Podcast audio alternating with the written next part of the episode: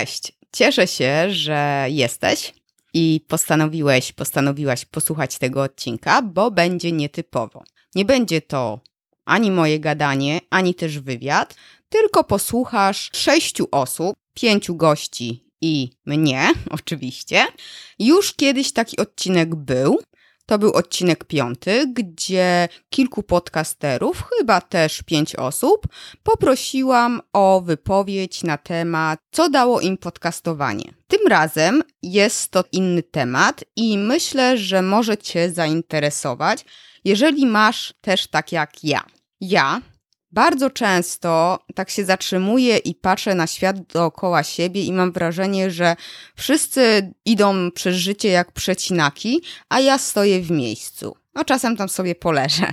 No i obserwuję i tak się zastanawiam, skąd ludzie biorą czas na robienie tylu rzeczy, jakie robią. Mają pracę na etat, mają jakieś własne projekty po pracy, mają rodzinę, zwierzęta i w ogóle. I znajdują jeszcze czas na jakieś hobby, na czytanie książek i inne aktywności, na przykład sport. Oczywiście ja patrzę na innych i ich podziwiam, a z kolei inni patrzą na mnie i też się pewnie zastanawiają, skąd ja znajduję czas na rzeczy, które ja robię. No, zawsze jest trawa u sąsiada bardziej zielona niż u nas. Jednak ostatnio w moim życiu trochę się pozmieniało, więcej się po prostu dzieje, a nowych pomysłów wciąż przybywa.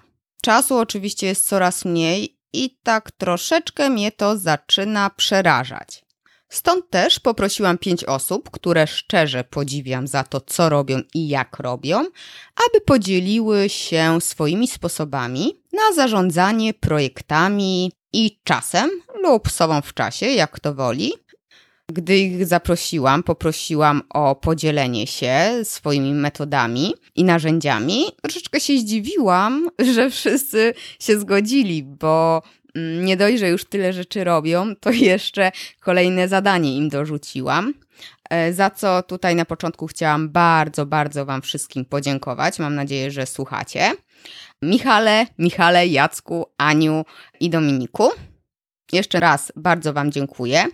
A Ciebie, słuchaczu, zachęcam do przesłuchania, do przeanalizowania sobie tych aplikacji. Być może ich nie znasz, a mogą Ci także ułatwić różne czynności. Ja na końcu też podzielę się swoimi, a w notatkach do tego odcinka podcastu podlinkuję wszystkie te narzędzia, o których tutaj moi goście powiedzą, a także ja powiem, oraz pokrótce je streszczę. Odeślę Cię też do kilku wpisów na blogu, gdzie opisywałam kilka aplikacji, tak bardziej dokładnie ze screenami. Tutaj nie chcę przedłużać. I jeszcze zachęcam Cię do podzielenia się Twoimi sposobami, metodami. Ja naprawdę uwielbiam testować różne nowe narzędzia, więc sprawisz mi ogromną radość tym, że będę mogła coś nowego przetestować i poznać. Zapraszam do słuchania. Cześć, ja nazywam się Agata Chmielska, a w tym podcaście dowiesz się, jak wykorzystać internet do rozwoju biznesu i samego siebie. Cześć Agata, chciałem Ci jeszcze raz podziękować za zaproszenie mnie do tego podcastu. No i przy okazji witam Ciebie, słuchaczu. Pozwól, że rzucę Ci trochę światła na to, jakim jestem człowiekiem, co ja robię, tak żebyś lepiej mógł zrozumieć moje podejście do zarządzania zadaniami. Ja się nazywam Michał Kowalczyk i za pomocą internetu uczę ludzi obsługi programu Excel. No i oprócz firmy mam również etat i mam również dziecko i mam również żonę, także tutaj tych zadań jest dość sporo i robi się ich coraz więcej, ponieważ moja firma coraz szybciej się rozwija. I teraz jak ja się odnajduję w tak, można powiedzieć, zatłoczonym grafiku? No przede wszystkim ja lubię pracować i teraz nie zrozum mnie źle, nie jestem pracoholikiem, niemniej jednak wykonywanie moich zadań sprawia mi przyjemność. I etat, i firma to są miejsca, w których się realizuję, czyli robię rzeczy, które lubię.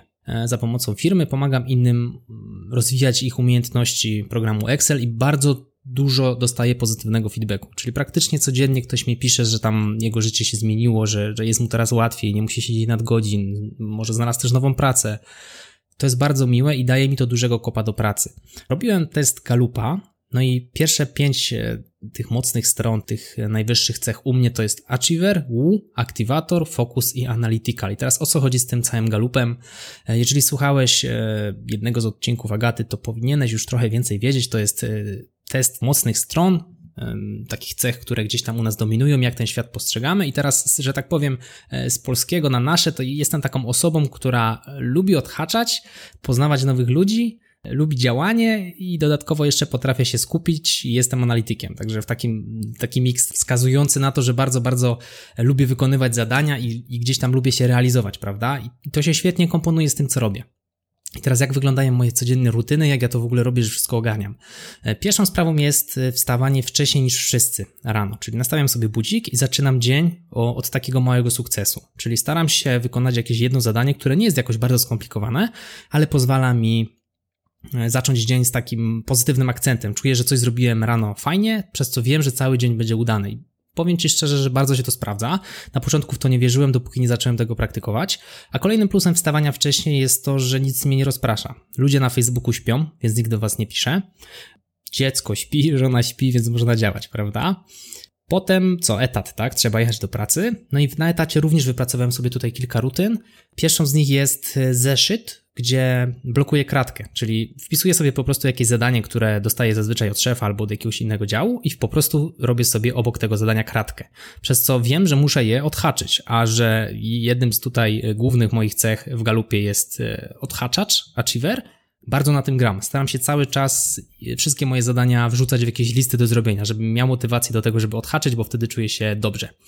Kolejną praktyką, którą gdzieś tam stosuję na etacie, to jest checklista. Nauczyłem się jej od mojego przełożonego Niemca, który jest bardzo, bardzo ułożony. Bardzo mi się to w nim podoba, dużo się od niego uczę. I teraz o co z tą checklistą chodzi? Na etacie lubi występować taka sytuacja, kiedy mamy jakieś rutyny, czyli co tydzień wykonujemy pewne czynności. I dzięki checkliście mogę zaoszczędzić dużo czasu. Po prostu jadę sobie krok po kroku wszystkie czynności, które muszę wykonać i mam gwarancję, że moje czynności są powtarzalne, mam mniejszą szansę na błąd, nie tracę czasu na zastanawianie się, jaki jest następny krok i robię to wszystko szybciej, prawda? W same plusy. Także polecam mega checklisty. Zacząłem je też stosować u siebie w firmie. No i na etacie pracujemy też na kalendarzu Google'a, więc jeżeli mam jakieś takie zadania, o których muszę pamiętać, staram się tam zablokować sobie po prostu blok czasu. Wtedy Google Kalendar mi przypomni o tym, że muszę coś wykonać. Dobra, czyli co? Wracamy z etatu do domu. Tam czeka na mnie firma i jak sobie radzę z zarządzaniem zadaniami w mojej firmie? Korzystam z aplikacji Todoist. Jest ona bardzo prosta i darmowa. Można oczywiście wykupić pakiet płatny, wtedy jest ona nieco bardziej rozbudowana, natomiast ta wersja darmowa pozwala zdecydowanie wykorzystać swój grafik, swoje wolne godziny jeszcze bardziej. I jaki jest fenomen tej aplikacji? Ona jest banalnie prosta. Można dodać sobie widget na swoim telefonie, czyli na jednej z kart Twojego telefonu możesz stworzyć sobie listę rzeczy do zrobienia. I w bardzo prosty sposób te rzeczy tam możesz wprowadzić. Wystarczy, że wpiszesz na przykład kup ziemniaki jutro, aplikacja automatycznie wyczyta, że jutro to jest jutro, prawda? I dodać to do Twojej listy do zrobienia. Możesz wpisywać na przykład rób webinar co środę. Ja tak właśnie zarządzam sobie moimi cotygodniowymi webinarami. Co środę o 20 na Facebooku właśnie tworzę taki darmowy webinar, darmową transmisję live, no ale muszę się do niej wcześniej przygotować i wrzuciłem sobie po prostu w kalendarze kolejne kroki. Na przykład co piątek wrzuć ankietę na grupę, co poniedziałek przygotuj plik, co wtorek, nie wiem, zaplanuj te transmisje i tak dalej, co pozwala mi mieć cały czas rękę na pulsie i wiedzieć, że muszę coś wykonać w odpowiedni dzień, żeby się wyrobić na webinar. To jest bardzo użyteczne i bardzo przydatne, a drugim plusem tej aplikacji jest to, że nie muszę tracić dużo czasu na przeglądanie tych zadań i gdzieś tam nimi zarządzanie. To mnie denerwowało w bardziej złożonych aplikacjach typu, nie wiem, Trello, Asana, Evernote czy inne tego typu Nozbi, no bo wydawało mi się to bardzo skomplikowane. Potrzebowałem trochę czasu, żeby gdzieś tam do tego przywyknąć. Miałem kilka podejść, ale z żadną tą aplikacją jakoś mega się nie zaprzyjaźniłem. Natomiast Todoist to była praktycznie miłość, no może nie od pierwszego wejrzenia, ale bardzo, bardzo szybko udało mi się zaprzyjaźnić z tą aplikacją. Polecam ją wszystkim znajomym i jak na razie każdy jest zadowolony. Właśnie z racji tej prostoty. Po prostu przesuwam palcem w bok, dodaję zadanie, wpisuję na kiedy, klikam OK i się pojawia. Nie muszę tutaj, tak jak w kalendarzu, kombinować, szukać, otwierać, nie. Jeżeli chcę odhaczyć zadanie, klikam w to zadanie, bo mam je na telefonie i zaznaczam dzióbek. Gotowe, ono znika z mojej listy rzeczy do zrobienia. Także fenomenalne rozwiązanie i do rzeczy okresowych, i do takich zadań ad hoc, typu kup jutro ziemniaki, nie? Oprócz Todoista korzystam również z takiej zwykłej kartki. Ja wykonuję swoje gdzieś tam rzeczy związane z firmą w jednym miejscu. Mam biurko w domu, które jest takim moim miejscem pracy i wszystko, co związane z pracą, mam na tym biurku, czyli kubek, komputer i kartka. Nie staram się zaśmiecać mojego biurka, trzymam na nim tylko te najbardziej potrzebne rzeczy, czyli unikam jakiegoś zawalania się napojami, nie wiem, śmieciami. Musi być czysto i sterylnie, jak najmniej rzeczy, które mnie rozpraszają, żebym się mógł skupić. No i ta kartka papieru pod ręką musi dla mnie być, tak jak na przykład teraz z niej czytam, wypisuję sobie na niej swoje przemyślenia, no i gdzieś tam podążam po punktach, nie? Może czytam to zbyt duże słowo, ale po prostu mam jakieś chwyty myślowe, od których się odbijam do kolejnej myśli, przez co ta cała wypowiedź jest trochę bardziej składna niż czysty freestyle, no nie? Czasem korzystam jeszcze z dyktafonu, czyli jeżeli na przykład jadę samochodem i najdzie mnie jakaś myśl, albo leżę i już jest dość późno w łóżku, a nie chce mi się gdzieś tam kombinować, mój telefon ma taki fajną, użyteczną funkcjonalność, że jak przejadę palcem do góry, to wyświetla mi się opcja włączenia dyktafonu. Wtedy tylko klikam, powiem dwa słowa i wyłączam. No i ten plik tam jest gdzieś zachowany, raz na jakiś czas robię sobie przegląd tego dyktafonu i wypisuję gdzieś tam do zeszytu czy do Todoista te rzeczy, które się gdzieś tam pojawiły. No to tutaj mamy takie, że tak powiem, projekty krótkoterminowe omówione, natomiast co jeżeli przygotowuję kurs?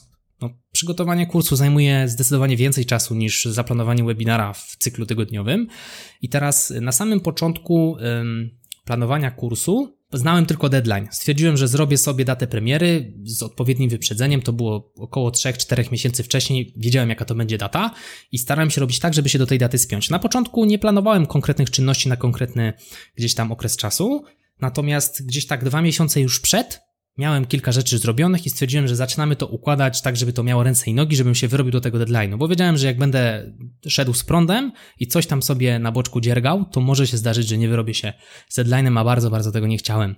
No i teraz, jak ja to rozegrałem? Stworzyłem sobie w plik w Excelu, no jakby inaczej, gość, który uczy Excela, nie mógłby nie użyć Excela, w którym stworzyłem sobie paski stanu.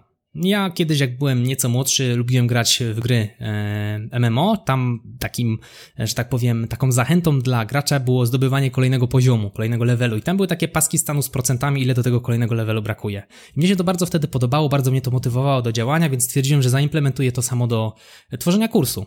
Podzieliłem sobie mój kurs na kilka kroków, na przykład przygotuj pliki, nagraj wideo, obrób wideo, wrzuć wideo na platformę, przygotuj grafiki. To jest 5 dużych kroków, no i do każdej lekcji, do każdego modułu mam OK lub pauza. OK znaczy, że wykonałem ten krok, a pauza znaczy, że go nie wykonałem. I teraz odhaczając po kolei wszystkie czynności, te paski stanu szły do góry w zależności od tego, w której kategorii to OK zaznaczyłem. I teraz jeszcze takim dodatkowym gdzieś tam sposobem, który mi pomaga wykonywać lepiej czynności, jest to, że skupiam się na jednej rzeczy naraz. Czyli najpierw przygotowałem wszystkie pliki, potem te wszystkie pliki nagrałem, potem wszystkie obrobiłem, teraz będę wszystkie wrzucał na platformę i do wszystkich tworzył po kolei grafiki. I to nie jest tak, że gdzieś tam ja skakam, czyli dobra, stworzyłem sobie plik do pierwszego modułu, to teraz sobie nagram, a teraz sobie obrobię. Nie. Jak już jadę, to jadę taśmowo i to mi pozwala jakby zachować, utrzymać mojemu mózgowi jakby tok wykonywania tej samej czynności, nie? Jakby łatwiej mi się to wykonuje, jestem wtedy bardziej produktywny, bo robię taką czynność, która jest dla mojego mózgu odtwarzalna, potem przełączam się na inną i czuję też taką ulgę. Ach, skończyłem, nie? Zrobiłem jakiś pewny etap, mogę jechać dalej. Co mi jeszcze pomogło? Mastermindy. Miałem problem w ogóle z tym, że wykonywałem wiele czynności na raz. Znalazłem grupę Mastermind. Mamy tutaj, dalej jestem w tej grupie, mamy tutaj 3, tutaj już teraz można powiedzieć dobrych znajomych, z którymi w tej grupie Mastermind jesteśmy. Wcześniej się nie znaliśmy. No i ta grupa już ze 3-4 miesiące funkcjonuje. Bardzo się ta grupa świetnie sprawdza. O co w ogóle chodzi z Mastermindem? Jeżeli ktoś pierwszy raz słyszy to wyrażenie, to jest taka grupa osób, które wspólnie spotykają się raz, może i 2 razy w tygodniu i chwalą się co wyszło w zeszłym tygodniu, tak żeby nadać temu spotkaniu taki pozytywny wydźwięk. Potem sprawdzają to, co zdeklarowali się w tygodniu wcześniej, że zrobili, czy nie zrobili. I to jest właśnie ten element motywacji. No i potem poszczególne osoby odpowiadają sobie na pytania, nie? No i na koniec deklarujemy się, co zrobimy w nadchodzącym tygodniu, żeby na następne spotkanie być już gotowym. I to jest fajne, bo mamy wtedy deadline, czujemy presję. No wiecie, głupio przyjść za tydzień i powiedzieć, no chłopaki, sorry, nie dałem rady, bo coś tam. No nie, jest motywacja, ukierunkowujesz swoje działania na tą główną czynność, na ten priorytet dla całego tygodnia i ją wykonujesz. Mi to bardzo, bardzo pomogło. Przez chwilę miałem jeszcze koncepcję partnera produktywności, nawet mieliśmy, tak śmiesznie się składa z Agatą, taki plan, żeby to zrobić. Mieliśmy do tego podejście, próbowaliśmy z tydzień czy dwa gdzieś tam się zgrać w czasie, ale oboje jesteśmy dość zabieganymi osobami i ciężko nam się było tutaj dopasować. O co z tym partnerem produktywności chodzi, w tej formie, w której my to chcieliśmy zrobić. Mieliśmy się umówić na przykład za 5-6, przez 5 minut rozmawiamy o tym, co będziemy robili od 6 do 7, no i od 6 do 7 to robimy, a 5 po 7 rozmawiamy, omawiamy sobie te nasze tematy przez te ostatnie 5 minut, tak żeby wymusić na sobie w tej jednostce czasu jak największą efektywność. No finał finałów nie udało się niestety do tego gdzieś tam doprowadzić, tak czy siak powiem Ci, Agata, że całkiem dobrze mi tutaj sam mastermind pomagał i zauważyłem, że w sumie nie do końca chyba byłby mi potrzebny ten partner produktywności. Te wszystkie opinie od ludzi, którzy są zadowoleni z materiałów, które dla nich przygotowuję, naprawdę są świetnym motywatorem i motywują pewnie zdecydowanie więcej niż jakikolwiek partner produktywności. No to co? Tyle jeżeli chodzi o moje zarządzanie zadaniami. Jestem ciekawy, jak Ty sobie z tym radzisz. Dziękuję za to, że poświęciłeś ten czas na wysłuchanie tego podcastu. No i życzę Ci dobrego dnia. Hej! Cześć wszystkim, cześć Agata, z tej strony Jacek Kłosiński z bloga kłosiński.net. Ja to, co robię, nazywam pomocą w kreatywnej pracy. No i aplikacje to jest oczywiście duża część z tej szeroko rozumianej pomocy.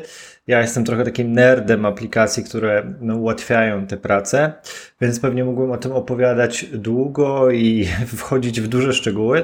Natomiast jeśli miałbym się tutaj jakoś ograniczyć, skrócić, no to może po prostu spojrzę na mojego doka na Macu i zobaczę, jakie aplikacje tutaj przede wszystkim występują, do czego ich używam. Powiedzmy, nie będą to wszystkie aplikacje, z których korzystam, ale po prostu te takie najważniejsze, które pomagają mi w takiej pracy na co dzień, bez których bym się nie mógł obyć.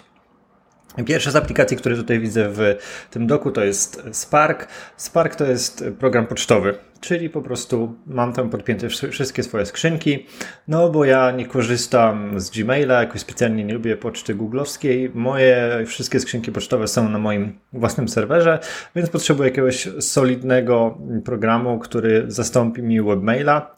Więc Spark jest takim moim wyborem na ten moment. Korzystałem przez bardzo długo z Thunderbirda, ale Spark jest lepszy. Thunderbird w swoim rozwoju się jakiś czas temu zatrzymał i można powiedzieć jest bardzo oldschoolowy. Spark jest taką skrzynką nowocześniejszą. Jest, można powiedzieć, dostosowany do współczesnych realiów, co rozumiem przez to, że możemy na przykład maile tworzyć w zespole, czyli pracować nad jedną wiadomością w kilka osób. Ma inteligentne filtrowanie wiadomości, ma tak zwane smart boxy, czy smart inboxy, które filtrują, czy domyślają się, jakiego typu mail to jest i fajnie te rzeczy katalogują, więc od jakiegoś czasu korzystam ze Sparka. Nic lepszego nie znalazłem. Zaraz obok jest Google Chrome, czyli moja taka podstawowa przeglądarka. Tutaj chyba wielkiego komentarza to nie wymaga. Korzystam z kolei, kolejna ikonka, którą widzę w swoim doku, to Notion. Notion to jest aplikacja, która zastąpiła u mnie Evernote'a. Evernote'a używałem bardzo dawno, od bardzo dawna do bardzo wielu rzeczy, ale przede wszystkim do tworzenia takiej swojej bazy wiedzy, czyli kolekcjonowania jakichś cennych informacji, które mogę kiedyś tam wykorzystać.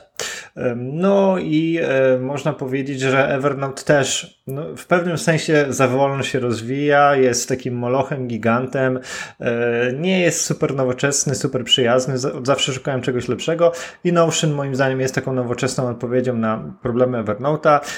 Głównie jest fajny z tego względu, że jest bardzo elastyczny.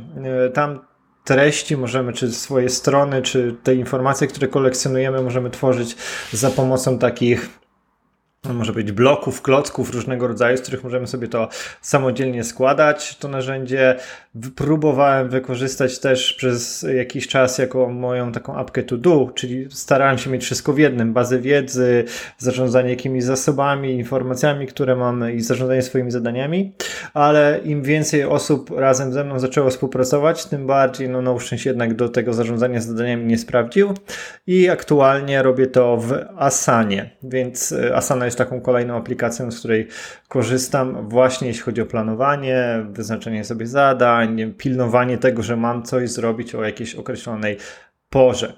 Zaraz obok Notion w moim doku jest Slack, który zastąpił mi właśnie taką komunikację w zespole, którą próbowałem robić albo mailami, albo przez Notion, więc na Slacku siedzę ze swoimi współpracownikami, sobie tam komentujemy jakieś różne rzeczy, nad którymi pracuję, czyli z programistą, z grafikiem itd., itd.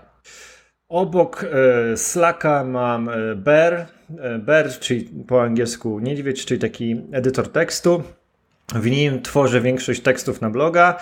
Czasami, coraz częściej staram się wpisać to już od razu w WordPressie, żeby za jednym razem od razu formatować te rzeczy, ale no Bear jest takim bardzo fajnym, przyjaznym edytorem tekstu, tak zwanym distraction free, czyli jeśli nie chcemy, żeby coś nam przeszkadzało, żeby nas coś rozpraszało wokół, o co łatwo w WordPressie, jeśli nie chcemy się zajmować formatowaniem, tylko po prostu coś napisać, no to Bear jest do tego bardzo fajnym narzędziem.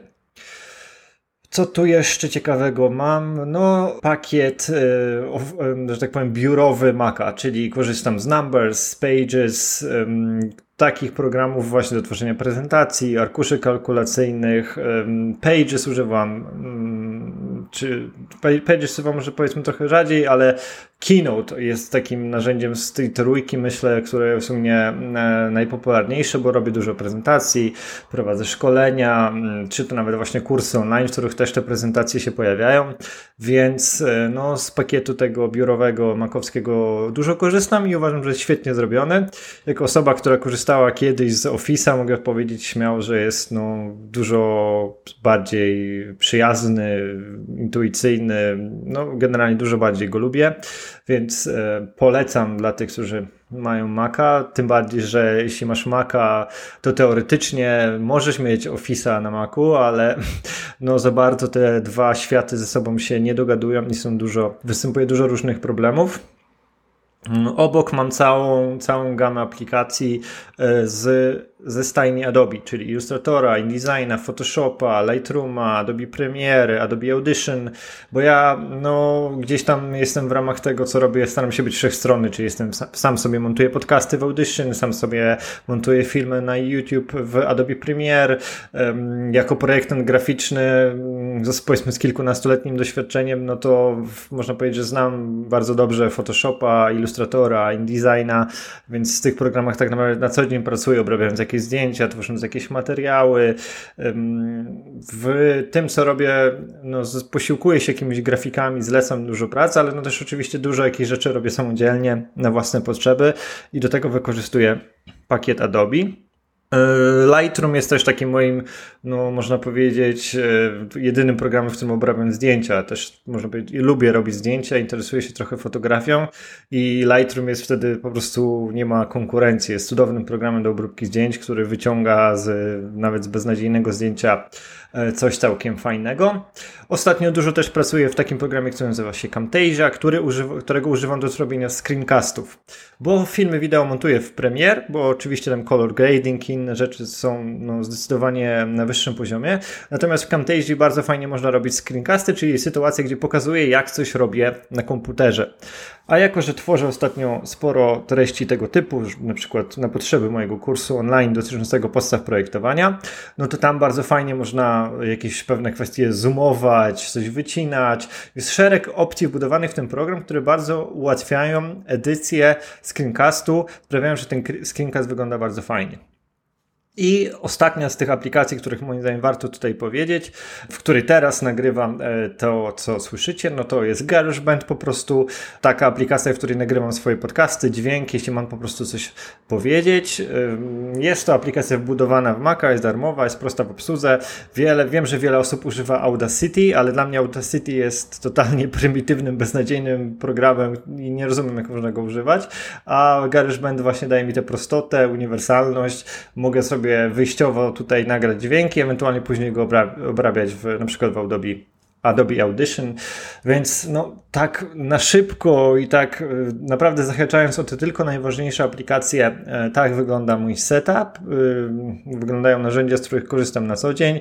Wydaje mi się, że bez praktycznie każdego z tych narzędzi było mi bardzo trudno zacząć jakiekolwiek zadania i myślę, że z większości tych aplikacji korzystam po prostu codziennie. Mam nadzieję, że się do czegoś Wam to przyda. Ewentualnie zapraszam do siebie na kłosiński.net. Cześć, trzymajcie się, pozdrawiam.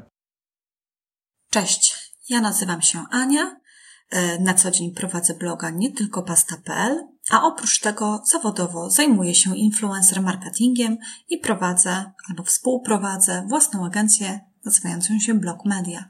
Chciałam Wam dziś poopowiadać o tym, z jakich aplikacji na co dzień korzystam w swojej pracy zawodowej oraz przy tworzeniu swojego bloga. Może zacznę od tego, z jakich aplikacji korzystam w pracy. Podstawową aplikacją, która ułatwia mi pracę i pamiętanie o wszystkich zadaniach na dany dzień, jest aplikacja Todoist. To jest bardzo prosta aplikacja desktopowa, która nie dość, że przypomina mi o tym, co mam zaplanowane na każdy dzień, to mogę w bardzo prosty sposób dodać tam notatkę, zaplanować ją na kolejny dzień i jeszcze dostać powiadomienie mailowo, że na dany dzień mam zaplanowane następujące zadania. Bardzo prosto mogę również przesunąć dane zadania na kolejny dzień. Bardzo ułatwia mi to codzienną pracę. Kolejne aplikacje, z których korzystam nie tylko ja, ale cały mój zespół Blog Media, są to aplikacje CRM-owe. Na co dzień nie wyobrażamy sobie tego, jak moglibyśmy funkcjonować bez CRM-u. Przede wszystkim CRM-u klienckiego, w którym mamy wszystkie kontakty do naszych klientów i do klientów potencjalnych, a po drugie bardzo dużego CRM-u ze wszystkimi influencerami. Ten CRM jest dla nas jeszcze ważniejszy, dlatego że tam mamy dostęp do wszystkich statystyk, miejsc zamieszkania, stawek reklamowych, wszystkiego, co w codziennej pracy jest nam wręcz niezbędne. Nie wyobrażam sobie trzymania takich danych, chociażby w Excelu. W CRM-ie w bardzo prosty sposób możemy sobie przefiltrować dane wszystkich użytkowników i możemy wybrać tych, których do danej kampanii nadają się najbardziej. CRM skonfigurowaliśmy sami, korzystając z open source'owego rozwiązania, które nazywa się Sugar CRM. Według mnie jest najbardziej intuicyjne i najprostsze. Dodatkowo mam możliwość skonfigurowania tego samego oprogramowania na dwa zupełnie różne CRM-y, właśnie kliencki i influencerów. W przypadku CRM-u influencerów muszę mieć naprawdę bardzo dużo danych i bardzo dużo pól, które ułatwiają pracę całego mojego zespołu. To są podstawowe aplikacje, których używam w pracy. Oczywiście kocham Excela i uwielbiam wszelkie tabelki, tak więc bardzo często pracujemy również na Excelach, szczególnie w przypadku przygotowania całych kalkulatorów budżetowych. W przypadku prowadzenia bloga nie tylko pasta.pl korzystam z kilku dodatkowych aplikacji, szczególnie aplikacji mobilowych. Dlatego, że prowadząc bloga, prowadzę również profile społecznościowe, szczególnie na Facebooku i na Instagramie. Bardzo często robię to nie desktopowo, tylko za pomocą telefonu komórkowego. Wtedy zawsze mam możliwość zobaczenia najnowszych komentarzy, zawsze mam możliwość szybkiej reakcji i odpowiedzenia na nie. Z czego korzystam? Może zacznę od takiej mniej intuicyjnej aplikacji, z której bardzo często korzystam, ale jest ona pośrednio związana z blogiem, dlatego że mam bloga kulinarnego. Korzystam z aplikacji Listonik. Jest to, uważam, najlepsza aplikacja do robienia list zakupów. Idę do lodówki, mówię do mojej aplikacji, czego brakuje mi w lodówce i w moich szafkach w kuchni i planuję listę zakupów pod konkretne przepisy, pod konkretne plany związane z moim gotowaniem właśnie za pomocą tej aplikacji. A już w sklepie odznaczam tylko produkty, które znalazły się już w moim koszyku. Kolejna aplikacja to podstawowy notatnik, który znajduje się w Androidzie, bo z telefonu właśnie z tym systemem korzystam na co dzień. W notatniku zapisuję wszystkie ciekawe rzeczy, które mam okazję widzieć, słyszeć, ciekawe aplikacje, różne pomysły, to tam właśnie zaglądam, jeżeli potrzebuję sobie coś na szybko zapisać. Dodatkowo korzystam z szeregu aplikacji na telefon komórkowy, które ułatwiają mi obsługę moich kanałów społecznościowych, w szczególności Instagrama. Bo Instagram to nie tylko zdjęcia, ale także wideo, które czasami tworzę w postaci Instastories. Do tego mam kilka aplikacji. Moja ulubiona to Unfold. To jest aplikacja bardzo prosta, umożliwiająca tworzenie naprawdę pięknych stories.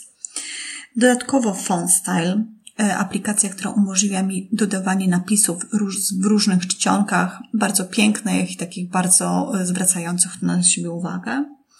Oczywiście do krótkiego montażu, jeżeli wcześniej nagram materiał wideo telefonem komórkowym i chcę go na szybko zmontować już na telefonie, służy mi aplikacja Adobe Utility. Jest to tak naprawdę aplikacja Adobe Premiere, tylko w wersji właśnie na komórkę.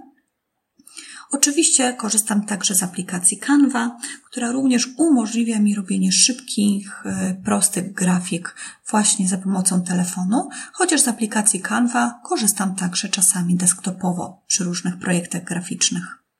Dodatkowo posiadam własną aplikację mobilną dla swojego bloga. Została stworzona stosunkowo niedawno i część użytkowników mojego bloga właśnie wchodzi na bloga za pomocą aplikacji mobilnej, która w prosty sposób wyświetla im powiadomienie, że coś nowego pojawiło się na blogu. Sama z niej korzystam przy zapisywaniu sobie moich ulubionych przepisów, że sama nie pamiętam wszystkich swoich przepisów, a często wracam do tych podstawowych. Na przykład do przepisu na pizzę, czy do przepisu na gnocchi.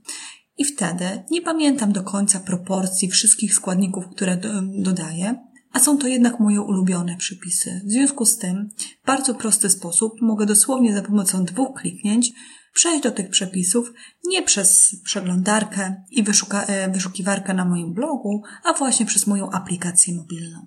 Chciałam powiedzieć jeszcze o 2 aplikacjach związanych z robieniem zdjęć. Przede wszystkim do obróbki zdjęć korzystam z Lightrooma. Lightroom to kolejny z programów Adobe, który w bardzo prosty sposób ułatwia mi obróbkę zdjęć, które przygotowuję na blog. Lightroom umożliwia mi robienie swoich presetów i swoich ulubionych ustawień, tak, że obrabiając jedno zdjęcie mogę te same ustawienia kolorystyki, balansu bieli i kilku innych funkcjonalności przeciągnąć na wszystkie zdjęcia. W szczególności przydaje się wtedy, kiedy wracam z wakacji i mam do obrobienia 300, 500, a czasem nawet 1000 zdjęć. Mogę to zrobić w bardzo prosty sposób i bardzo szybko właśnie w Lightroomie. Druga aplikacja, która jest aplikacją już mobilową, ale połączona jest z moim aparatem fotograficznym. Aplikacja nazywa się Olympus Share. Jest to aplikacja, która umożliwia mi połączenie się zdalne za pomocą Wi-Fi z moim aparatem fotograficznym. Kiedy się przydaje? Właściwie wszędzie. Po pierwsze wtedy, kiedy zrobię szybko zdjęcie aparatem fotograficznym i chcę od razu zgrać je na telefon komórkowy, żeby udostępnić je na przykład na Instagramie. Mogę to zrobić dosłownie w przeciągu 30 sekund. Ale aplikację wykorzystuję również wtedy, kiedy robię zdjęcia. Bardzo często robię zdjęcia takie, że widoczne są obie dłonie czy moja sylwetka trzymająca daną potrawę. Wtedy swojego Olympusa stawiam na statywie oraz łączę wtedy telefon komórkowy z moim aparatem. Wtedy za pomocą aplikacji i wydłużonego czasu robienia zdjęcia mogę w bardzo prosty sposób zrobić zdjęcie sama sobie, dokładnie widząc, jak ono będzie wyglądało na moim telefonie komórkowym. To jest bardzo przydatne w mojej codziennej pracy. Cześć, nazywam się Michał Sadowski i prowadzę firmę Brand24. Aplikacje, które ułatwiają mi zarządzanie życiem, ale też produktywnością w pracy i poza nią to przede wszystkim kalendarz Google'a, z którego korzystam trochę jako listę to do, gdzie wpisuję sobie na zadane momenty przypomnienie o jakimś zadaniu, czy przypomnienie realizacji jakiegoś, czy wysyłki jakiegoś maila. Podstawowe notatki zapisuję sobie na komórce przy aplikacji G-Notes, która automatycznie synchronizuje mi się z moim gmailowym kontem i wysyła mi w formie takiego jakby zadania do odznaczenia w poczcie jako maila. Próbując codziennie zrobić inbox zero, muszę to zadanie albo zrealizować, albo przynajmniej o nim gdzieś tam pamiętać. Oczywiście w produktywności bardzo przydaje się Slack, z którego namiętnie w firmie korzystamy, choć z perspektywy czasu zaczynam być trochę rozdarty na jego temat, bo z jednej strony jest to genialne narzędzie poprawiające komunikację wewnątrz firmy i zwiększające produktywność, ale z drugiej strony jest to też jakby ogromny generator zakłóceń, gdzieś tam trybu pracy. Ciężko jest przez kilka godzin pracować bez jakiejkolwiek osoby przychodzącej, pytającej o cokolwiek. Co jeszcze? Oczywiście w różnych teamach korzystamy z różnych aplikacji, takich jak Jira, Trello i parę jeszcze innych rzeczy, więc jakby poza tymi kalendarzami Google, które domyślam się nie są dla nikogo tutaj jakąś specjalną gratką czy rewelacją, to wspomniany Slack, Jira, Trello, Gnotes jako aplikacja do notatek na komórce. Poza tym zapisuję sobie dużo rzeczy, pewnie jak każda, na pulpicie, w pasku zakładek, w przeglądarce, więc tych list takich to do mam chyba w tej chwili z 3 czy 4, które gdzieś tam sukcesywnie staram się je zerować. Natomiast taką dobrą zasadą związaną z produktywnością jest dla mnie nie marnowanie czasu na rzeczy, które nie mają jakiejś specjalnej wartości albo nie są jakoś specjalnie istotne. To znaczy każdą możliwą sekundę staram się, czy minutę staram się w jakiś sposób albo rozwijać, albo robić coś, na czym mi naprawdę zależy. Być może dlatego jestem gdzieś tam w stanie wcisnąć tą dobę dość sporo rzeczy. To tyle. Dzięki. Cześć, tu Dominik Juszczyk z dominikjuszczyk.pl i z podcastu Z pasją o mocnych stronach. Jakiś czas temu odezwała się do mnie Agata i zadała mi temat do przegadania. Aplikacje ułatwiające prowadzenie biznesu i zarządzanie projektami oraz czasem. I jeszcze dała ograniczenie 10 minut max, co jest chyba dobrą rzeczą w tym przypadku, ponieważ o takich aplikacjach można by mówić naprawdę wiele czasu. I przygotowałem sobie takie kilka aplikacji, których ja najczęściej korzystam, które mi najbardziej pomagają właśnie w kontekście prowadzenia biznesu. Ponieważ ja całe swoje życie, cały swój biznes organizuję wokół wizji życia, potem aspiracji, potem planów 12-tygodniowych i potem takich codziennych zadań, to moje aplikacje odzwierciedlają tę organizację zadań właśnie. I zaczynam od takiego programu, który się nazywa Notion. Notion odkryłem niedawno. To jest skrzyżowanie wiki, systemu zarządzania zadaniami, systemu do dzielenia się wiedzą. Ja tam zapisuję sobie moją wizję życia. Tam jest moje why, how i what. Zgodnie z tym, co napisało Simon Sinek z Start With Why. Tam są opisane moje zasady życiowe, tam są moje wartości. Czyli to jest takie główne miejsce, gdzie jeżeli mam jakieś wątpliwości, czy coś chcę robić, czy coś jest dla mnie dobre, czy nie, mogę się odnieść do tego jednego miejsca. I też w Notion od jakiegoś czasu zapisuję sobie aspiracje, takie coś, co chcę zrobić w kontekście 2-3 lat. One są oczywiście w kontekście wizji życia i kontekstów, ale też są w tym aplikacji Notion. Czyli Notion jest taką moją główną aplikacją, gdzie gromadzę takie bardziej strategiczne rzeczy, długofalowe, które przeglądam raz na jakiś czas. Bardzo, bardzo pracuję na tym, żeby przeglądać je co niedzielę, ale minimalnie raz na kwartał, a na pewno raz w roku. Wokół tych aspiracji tworzę sobie plany 12-tygodniowe, tak jak powiedziałem.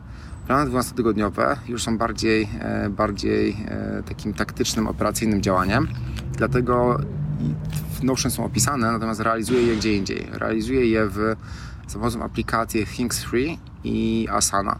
Kiedyś było to Nozbi, gdzie trzymałem wszystkie swoje zadania osobiste i takie wokół firmy. Natomiast od jakiegoś czasu, z pewnych powodów, przeniosłem się do tych dwóch aplikacji. Things 3 to aplikacja, która pozwala zarządzać moimi zadaniami prywatnymi, a Asana to są miejsca, gdzie zarządzam zadaniami razem z moim zespołem, gdzie tworzę odcinki podcastów, gdzie przygotowuję nowe produkty, kursy itd. Dlaczego rozdzieliłem to na dwie różne aplikacje? No, w pracy z zespołem projektowym potrzebowałem jednak bardziej patrzeć na fazę projektów, bardziej śledzić terminy, wyraźnie rozdzielać zadania na moje i zespołu. I to nie było możliwe ani w Nozbi, ani w Things 3. Dlatego właśnie Asana. Oczywiście korzystam też z systemu do przechowywania plików. W moim przypadku Dropbox jest chmurą, którą wybrałem. Głównie dlatego, że korzystając z Maca, z iPada i z iPhone'a, to jest chmura, która jest najlepiej zintegrowana ze wszystkimi aplikacjami. Czyli w imię wygody użycia wybrałem Dropboxa, pomimo tego, że mail i domenę firmową mam hostowaną na G Suite, czyli na systemie Google'a. Natomiast Dropbox sprawdza idealnie dzielenie się plikami, do współdzielenia między współpracownikami. Naprawdę dobrze to działa. Jeszcze jedno narzędzie, które chciałem wspomnieć w kontekście prowadzenia firmy, zarządzania firmą i organizacji czasu, jest aplikacja Paper od Dropboxa. Chyba najwygodniejsza w tej chwili aplikacja do wspólnego pisania jakichś dokumentów. Ja używam Papera do tego, żeby w wygodny sposób pisać procedury firmowe. Czyli jeżeli z moją wirtualną asystentką ustalamy, jak mam coś robić, ja tworzę pierwszy szkic w Paperze, wrzucam tam punkty, wrzucam tam zrzuty ekranów i potem ona uzupełnia to, co się dowie w trakcie robienia tych procedur, wykonywania procedur. Bardzo efektywny sposób działania, jest powiązany z Dropboxem. Dwie aplikacje, które chciałem jeszcze wspomnieć w kontekście pomocy, a właściwie trzy, w kontekście zarządzania czasem i zadaniami, to są aplikacje, które pomagają mi się skupiać na pracy. Myślę, że warto je tutaj wspomnieć. Po pierwsze jest to aplikacja Freedom, która zainstalowana w jednym urządzeniu pozwala też zainstalować tę samą aplikację na innych urządzeniach. Z jednego miejsca mogę włączyć blokadę wszystkich stron i serwisów, które mi przeszkadzają. Czyli jeżeli chcę nie być kuszonym przez Facebooka, YouTube'a, jakieś wiadomości sportowe itd., to z jednego miejsca mogę nacisnąć przycisk zablokuj na wybrany czas, no i potem mam taką ładną ikonkę, jesteś wolny od tej strony, co bardzo, bardzo pomaga się skupić. Też pracuję zgodnie z taką techniką Pomodoro, i korzystam do tego z aplikacji Forest na iPhone'a, która bardzo fajnie gamifikuje pracę z tym Pomodoro.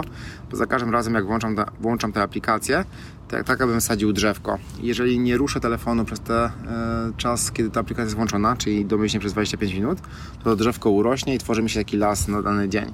Natomiast jeżeli telefon w tym czasie ruszę, to drzewko usycha i jest mi bardzo smutno, więc też bardzo pomaga mi nie korzystać z telefonu w czasie, kiedy pracuję, jestem skupiony. I tą trzecią aplikacją, która pomaga w organizacji pracy, jest TimeNA, gdzie mierzę czas pracy nad różnymi moimi projektami. Czyli jak piszę wpis, to włączam sobie, że piszę wpis. Jeżeli teraz nagrywam odcinek dla Agaty, czy nagranie dla Agaty, no to włączam sobie inny projekt. Dzięki temu później na koniec tygodnia mogę sprawdzić, ile pracowałem nad czym, mogę to optymalizować, mogę wycinać rzeczy, które są nieoptymalne, po prostu mam dane do analizy. I ostatnia rzecz, którą chciałem Wam powiedzieć w kontekście aplikacji ułatwiającej prowadzenie biznesu, to jest taka bardziej ogólna rada, żeby dobrać pod siebie ekosystem.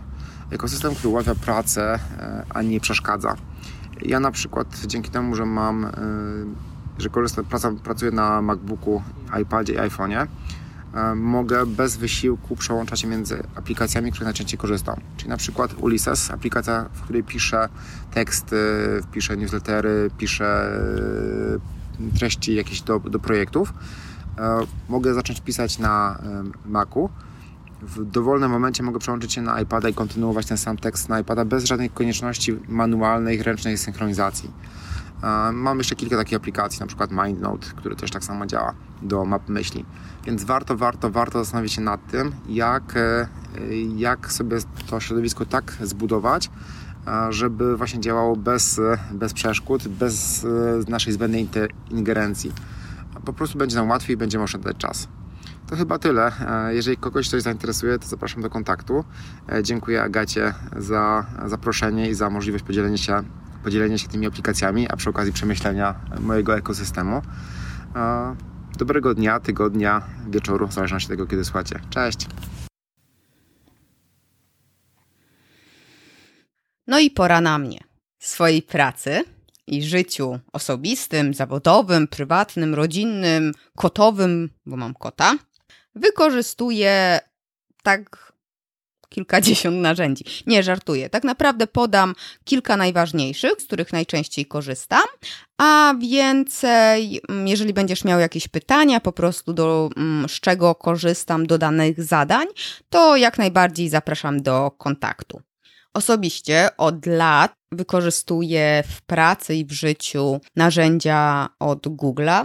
Wszelkie różnice, tak? Google Drive'a, czyli dysk, serwer, dysk zewnętrzny w chmurze, nie wiem jak to nazwać, kalendarz Google, mapy Google, co jeszcze? No, dokumenty, taki Word googlowski, arkusze kalkulacyjne, dużo różnych narzędzi. Od kilku miesięcy korzystam z G Suite'a, czyli to jest pakiet narzędzi googlowskich dla firm. Wcześniej korzystałam z wersji bezpłatnych tych aplikacji, ale po pierwsze łamałam prawo, a po drugie zorientowałam się, że wychodzi mi drożej, bo tak, ja wiem, że one są bezpłatne, ale do pewnego momentu, który ja już dawno temu przekroczyłam i musiałam płacić za więcej giga, tam mi wychodziło mi dużo drożej. Znaczy nie dużo, tam z 10 zł, ale zawsze to.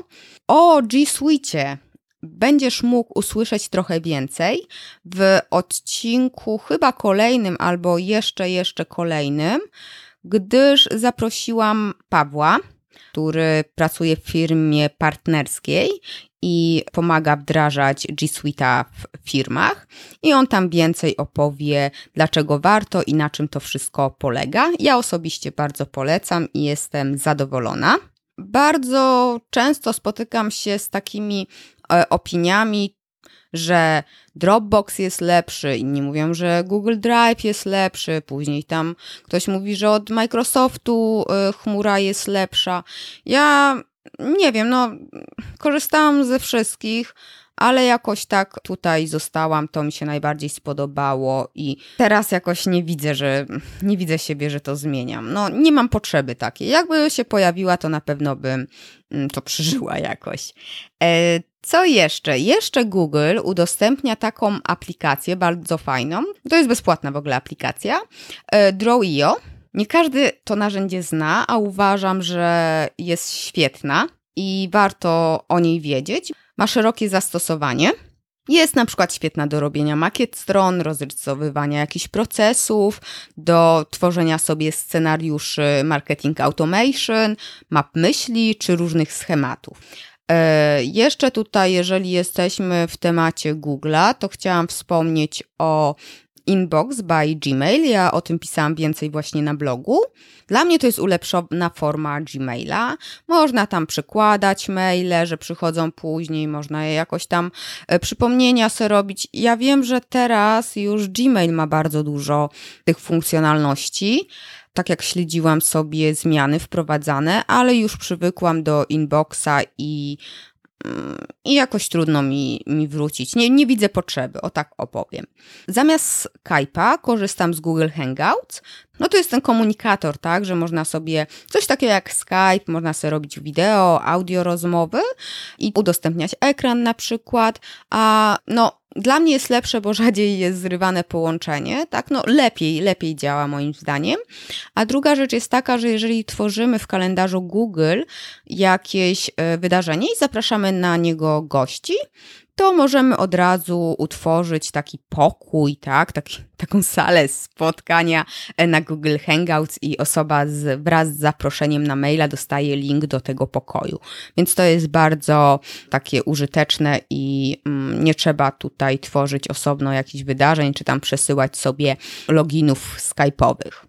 Co jeszcze? Jeszcze też pisałam o tym na blogu Unroll Me, co mi zrobiło psikusa, jak weszło RODO, bo nie chcieli udostępniać aplikacji ludziom z Europy. Teraz już wszyscy możemy z tego korzystać. To roluje maile. Po prostu sobie zaznaczamy, których maili nie chcemy dostawać bezpośrednio do skrzynki odbiorczej, tylko raz dziennie otrzymujemy taki mail zbiorczy, w którym mamy różnego rodzaju newslettery i inne przypomnienia, które nie zaśmiecają nam skrzynki, tylko sobie je przeglądamy i ewentualnie klikamy w nie, żeby doczytać, jeżeli coś nas zainteresuje bardziej. Do zarządzania projektami i zadaniami wykorzystuję różniste aplikacje, dlatego że mam różnych klientów i no wiadomo, jak przychodzę do klienta, to nie będę zmieniała mu narzędzi, którymi pracuję, więc korzystam z Asany, z Trello, z Basecampa, co tam jeszcze jest, Nozbi, ale Nozbi to korzystam już prywatnie. Do własnych takich prywatnych i też moich blogowo-podcastowych celów. Jestem zadowolona. Z Nozbi korzystam już od jakiegoś czasu i trafiłam na tą aplikację dlatego, że kilku blogerów ją polecało, a ja też tak miałam taką złą manierę, że jak mi się za dużo zadań w danej aplikacji pojawiało, to po prostu zmieniałam aplikację. W tym momencie się uparłam i jestem wierna Nozbi. Polecam sobie przetestować, jeżeli nie znasz aplikacji. Kolejna aplikacja, o której chcę Ci wspomnieć, to jest Toggle. Toggle to jest narzędzie takie jak Time AI, o którym wspominał Dominik, do trakowania czasu. Ja się rozliczam z klientami zwykle godzinowo, więc takie narzędzie jest niezbędne mi do wystawienia faktury, ale tak się już przyzwyczaiłam, że też swoje projekty blogowe, podcastowe trakuję, żeby wiedzieć, ile czasu na co poświęcam, z czego zrezygnować, bądź gdzie powinnam poszukać optymalizacji, żeby tyle czasu mi coś nie zajmowało. Korzystam też z Evernote'a. Przez wiele lat miałam Evernote'a i nie wiedziałam, do czego go wykorzystywać, a wszyscy go tak zachwalali. Ja w końcu odkryłam nożyczki Evernote, które pozwalają wycinać fragmenty strony internetowej, załóżmy artykułu bądź cały artykuł. Właśnie do tych wycinków artykułów to zapisuję w formie nowej notatki w Evernote'cie. Jest też źródło do tego artykułu czy danej strony internetowej i to jest bardzo przydatne do jakichś cytatów, czy jeżeli zbieramy materiały do jakiegoś artykułu czy prezentacji. Ja też w Evernote'cie notuję sobie różne przemyślenia, cytaty z książek, które czytam. Kolejna aplikacja to Canva, która służy mi do tworzenia prostych grafik do mediów społecznościowych. O narzędziach, aplikacjach do obróbki plików graficznych i audio czy wideo to tak naprawdę mogłabym zrobić osobny odcinek, bo troszeczkę tutaj rzeczy jest do zrobienia. Część rzeczy też zlecam, bo nie jestem sama w stanie wszystkiego zrobić. Nie wyobrażam sobie też życia bez aplikacji do robienia screenshotów, Nimbus Screenshot, która pozwala mi na robienie wycinków stron internetowych, których robię tak naprawdę ogrom, przy testowaniu stron, przy zbieraniu materiałów do prezentacji czy do artykułów. Można powiedzieć, że chodzę po internecie i szukam błędów, ale też dobrych przykładów. To nie można powiedzieć, że same błędy kolekcjonuję. Dobre przykłady jak najbardziej też. Co jeszcze? Jeszcze zeszyt papierowy. Tak, taki zwykły zeszyt, nic wymyślnego. Chociaż nie, teraz mam troszeczkę taki wypasiony, ale tylko dlatego, że on jedyny był wolny i był w szeroką linię. Właśnie, mówicie grubą linię czy szeroką linię, bo nie wiem, co jest poprawne, a ja raz mówię tak i tak. Ale wracając już do tego zeszytu, tak? Ja kocham wykreślać zadania, a najprościej jest to zrobić właśnie w zeszycie. Dlatego w Nozbi planuję długo i średnioterminowo, a w zeszycie robię listy zadań na dziś i później tak wykreślam. Najbardziej boli, jak nic nie wykreślę danego dnia, a tak niestety czasem się zdarza. Stąd też pomysł na ten odcinek.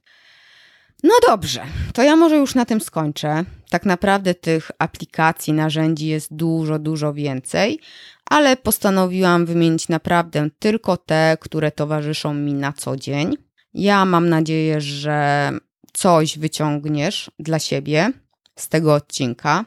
Naprawdę bardzo zachęcam Cię do skomentowania i podzielenia się narzędziami, z których Ty korzystasz i z których jesteś zadowolony, bo tak jak wspomniałam na początku, uwielbiam testować i tak chyba Jacek powiedział, że jest geekiem od aplikacji. Ja tak samo i z tego co wiem Dominik Juszczyk tak samo lubi testować i wdrażać nowe narzędzia, więc myślę, że cała trójka na tym skorzysta, a inni oczywiście także. Jestem też bardzo ciekawa, jak podoba Ci się taka formuła odcinków, gdzie nie tylko ja mówię albo rozmawiam z jednym gościem, a kilka osób dzieli się swoimi doświadczeniami i wiedzą. To będzie dla mnie fajny feedback, czy jeszcze męczyć inne osoby przy innych tematach. W następnych odcinkach będzie troszeczkę właśnie o G Suite, o którym wspomniałam i z którego z uwielbieniem korzystam. Będą też inne bardzo przydatne w życiu i w pracy tematy, ale na razie nic nie będę zdradzała. Zapraszam na bloga achmieleska.com/blog. Tam pojawiają się wpisy tekstowe, które nie zawsze są poruszane tutaj w podcaście. Ostatnio podzieliłam się bardzo fajnym moim zdaniem i nie tylko moim artykułem odnośnie marketing automation przy promocji kursu online, a także innych produktów, które sprzedajesz przez internet, więc myślę, że możesz na tym dużo skorzystać. Wpis jest dosyć długi, ale chciałam jak najwięcej wytłumaczyć i przedstawić różnych przykładów, więc mam nadzieję, że i Tobie się spodoba. Tymczasem ja zmykam, trzymaj się ciepło i do usłyszenia następnym razem. Dzięki, cześć! Dziękuję Ci za wysłuchanie tego odcinka podcastu. W notatkach znajdziesz linki do stron, książek czy narzędzi, o których wspominałam. Zapraszam Cię także na mój blog achmieleska.com/blog. Jeśli uważasz, że ten podcast może być pomocny także innym osobom, poinformuj ich o nim, a także zostaw opinię na iTunes. Niech konwersja i uśmiech będą z Tobą.